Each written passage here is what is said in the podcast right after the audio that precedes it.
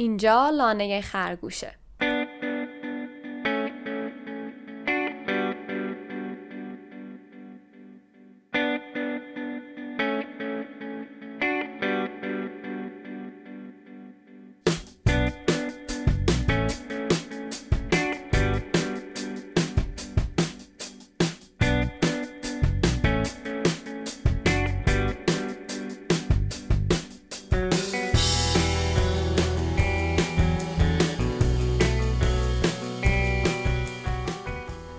با یه قسمت دیگه از این پادکست بیاین با هم سفری به لانه خرگوش داشته باشیم. این قسمت ششم از این پادکسته. من سارا همراه زیا میزبان شما در این پادکست هستیم. موضوعات این هفته پادکست بیت کوین و مالکیت خصوصی و روند سعودی لایتنینگه.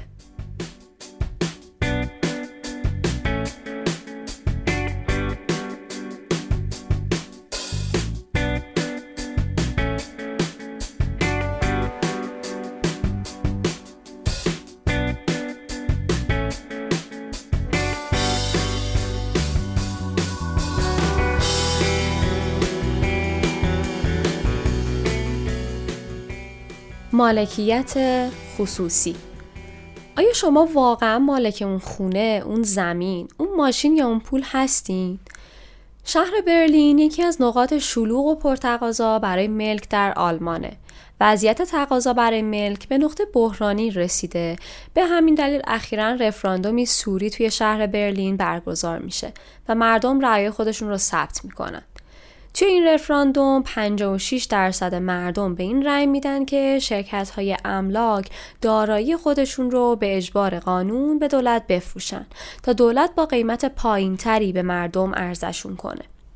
چنین رخدادهایی به ما این سوال رو یادآوری می‌کنه که آیا ما واقعا مالک اون چیزی که فکر می‌کنیم هستیم؟ یا که صرفا مالکیت ما فقط یه مجوزه؟ سارا مالکیت یکی از بنیادهای اصلی پدیده مثل بیت کوینه تو بیت کوین ما به صورت مطلق و به معنای واقعی کلمه مالک بیت کوینمونیم شاید حتی بتونم بگم که این یکی از اون موضوعاتیه که توش می‌تونیم برتری بیت کوین نسبت به خیلی از پولها و دارایی رو ببینیم. برای اولین بار تو تاریخه که نوعی از دارایی رو داریم که برای مالکیت اون نیاز به مجوز اعمال قانون یا حمایت از دولت نداریم. بیت کوین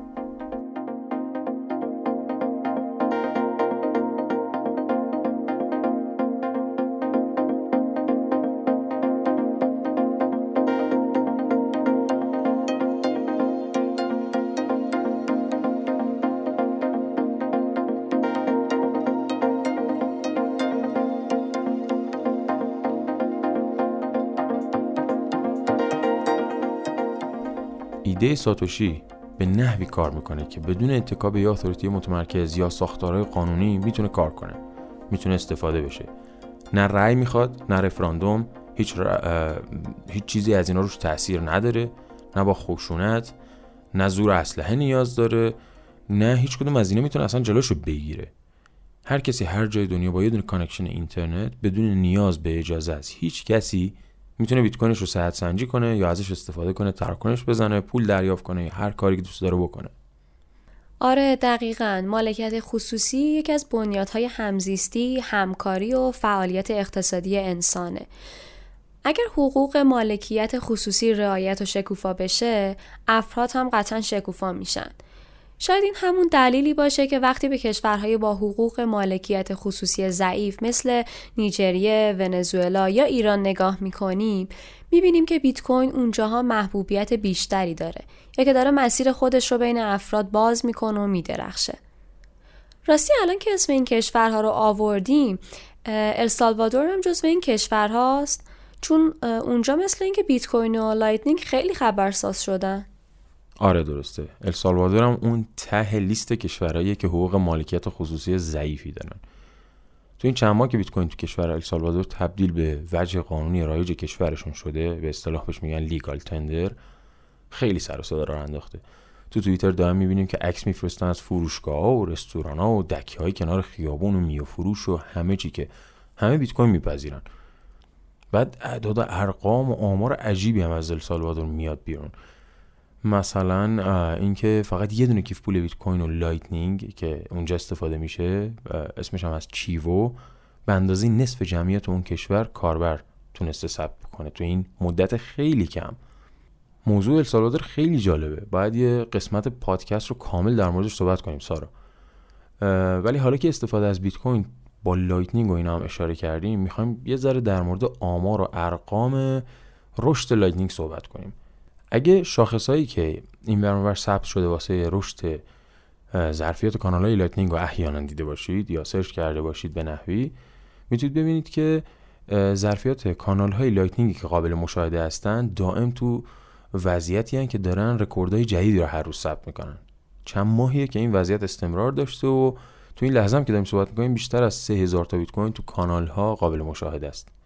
اگه قسمت چهارم پادکست شنیده باشید در مورد اینکه لایتنینگ چیه و اینا مختصر صحبت کردیم. بهش میگن راهکار مقیاس پذیری لایه دوم برای بیت کوین یا خیلی سادهش اینه که یه تکنولوژی پیشرفته است که باعث میشه بتونیم بیت کوین خیلی سریعتر و ارزونتر از اون حالت معمولیش انتقال بدیم. که برای خرید و استفاده روزمره خیلی عالیه و اصلا برای این هدف هم طراحی شده. این رشد مقدار ظرفیت کانالا نشون از این داره که کاربرد لایتنینگ رو به افزایشه. تازه زی و این فقط مقدار قابل مشاهده توی شبکه لایتنینگه. چون کاربران شبکه می‌تونن به صورت خصوصی و بدون افشای اطلاعات به دنیا با همدیگه کانال ایجاد کنن و از پرداخت های لایتنینگی استفاده کنن. حتی بعضی کیف پول های لایتنینگ پرطرفدار هم امروزه اینطوری هستن و به صورت خصوصی کانال ایجاد می‌کنن. یعنی معلوم نیست که پشت پرده واقعا چه مقدار لایتنینگ داره استفاده میشه و احتمالا خیلی بیشتر از این مقادیری هستن که عمومی در حال استفاده شدن هستن. به جز اون این شاخص که مقدار ظرفیت کانال ها رو نشون میده مثل اینکه شاخص ناقصی هم هست که دید کاملی از اینکه چه مقدار تراکنش توسط کاربرا داره اتفاق میفته به ما نشون نمیده. درست میگم؟ دقیقا همینه. در کل شبکه لایتنینگ یه جوری طراحی شده که اطلاعات کمی رو میشه ازش استخراج کرد. مثلا ما نمی‌تونیم بفهمیم که تو این ظرفیت 3000 بیت کوینی شبکه چند تا تراکنش در حال رخ دادن. مثل اینه که بگیم فلان مقدار حساب بانکی داریم. حالا توی همه حساب ها در مجموع 10 میلیون دلار پول هست. حالا این 10 میلیون دلار ممکنه در تعداد تراکنش خیلی زیادی بین این حساب ها هر روز در حال جابجایی باشه. پس یعنی عدد ظرفیت اینکه چه سقفی از ظرفیت رو داریم خیلی شاخص خوبی واسه اینکه به ما بگه چه مقدار اشخاص دارن تو دنیا. از Lightning استفاده می‌کنن نیست. به نظرم اینکه نمی‌دونیم چه مقدار تراکنش در حال رخ دادنه خیلی اتفاق خوب و درستیه. چون نشون میده راه درستی رو برای مقیاس پذیری و توسعه بیت کوین انتخاب کردیم. در موردش هم خیلی صحبت شده مثلا میگم به شبکه های مثل unicast و broadcast و اینا مشابه شبیه اوناست. یعنی مثل چیزی که ما امروز بهش اینترنت میگیم. امروز روی TCP IP یا همون زیرساخت اینترنت هم ما نمی‌تونیم آمار پکت هایی که تو اینترنت رد و بدل میشه رو در بیاریم. کاری که میشه که شاید این باشه که سرویس هایی باشن آمارا رو به صورت جزیره و برای یه حوزه خاص فقط در بیارن. مثل مثلا سیستم رتبه بندی الکسا. فقط روی رتبه بندی ترافیک وبسایت ها کار می‌کنه. اصلا ایده ای درباره مثلا تورنت یا دی وب و اینا نداره. اصلا نمی‌تونه هم داشته باشه البته. یعنی این یه الگوی جا افتاده برای توسعه زیرساخت اینترنته که الان هم می‌بینیم دقیقا رو شبکه Lightning و برای بیت کوین هم تکرار شده. و این خیلی جالبه. در مورد همین چیزی که گفتی یه تحقیق منتشر شده توسط Arcane Research که با همکاری خیلی از کیف پول ها و فروشگاه ها و business های مختلف سعی کرده اطلاعاتی جمع آوری کنه و وضعیت استفاده از بیت کوین توسط Lightning رو تخمین بزنه.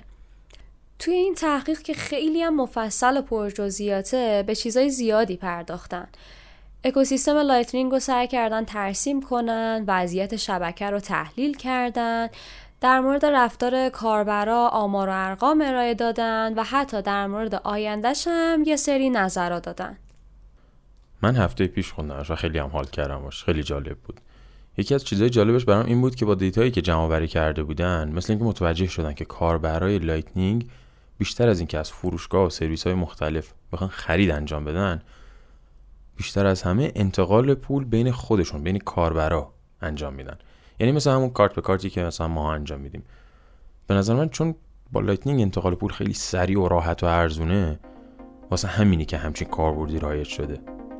آینده خیلی جالب می‌تونه باشه نمی‌دونیم واقعا.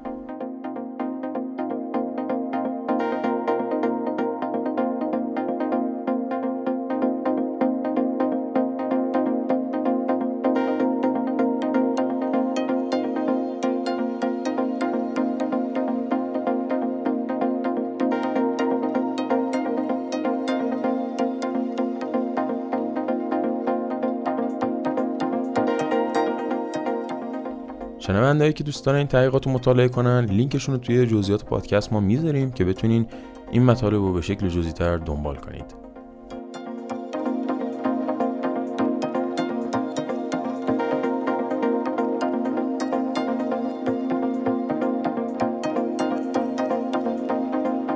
لانه خرگوش اول هر هفته منتشر میشه و می‌تونید از اسپاتیفای، Anchor FM، Castbox و پلتفرم های دیگه پادکست streaming اون رو دنبال کنید.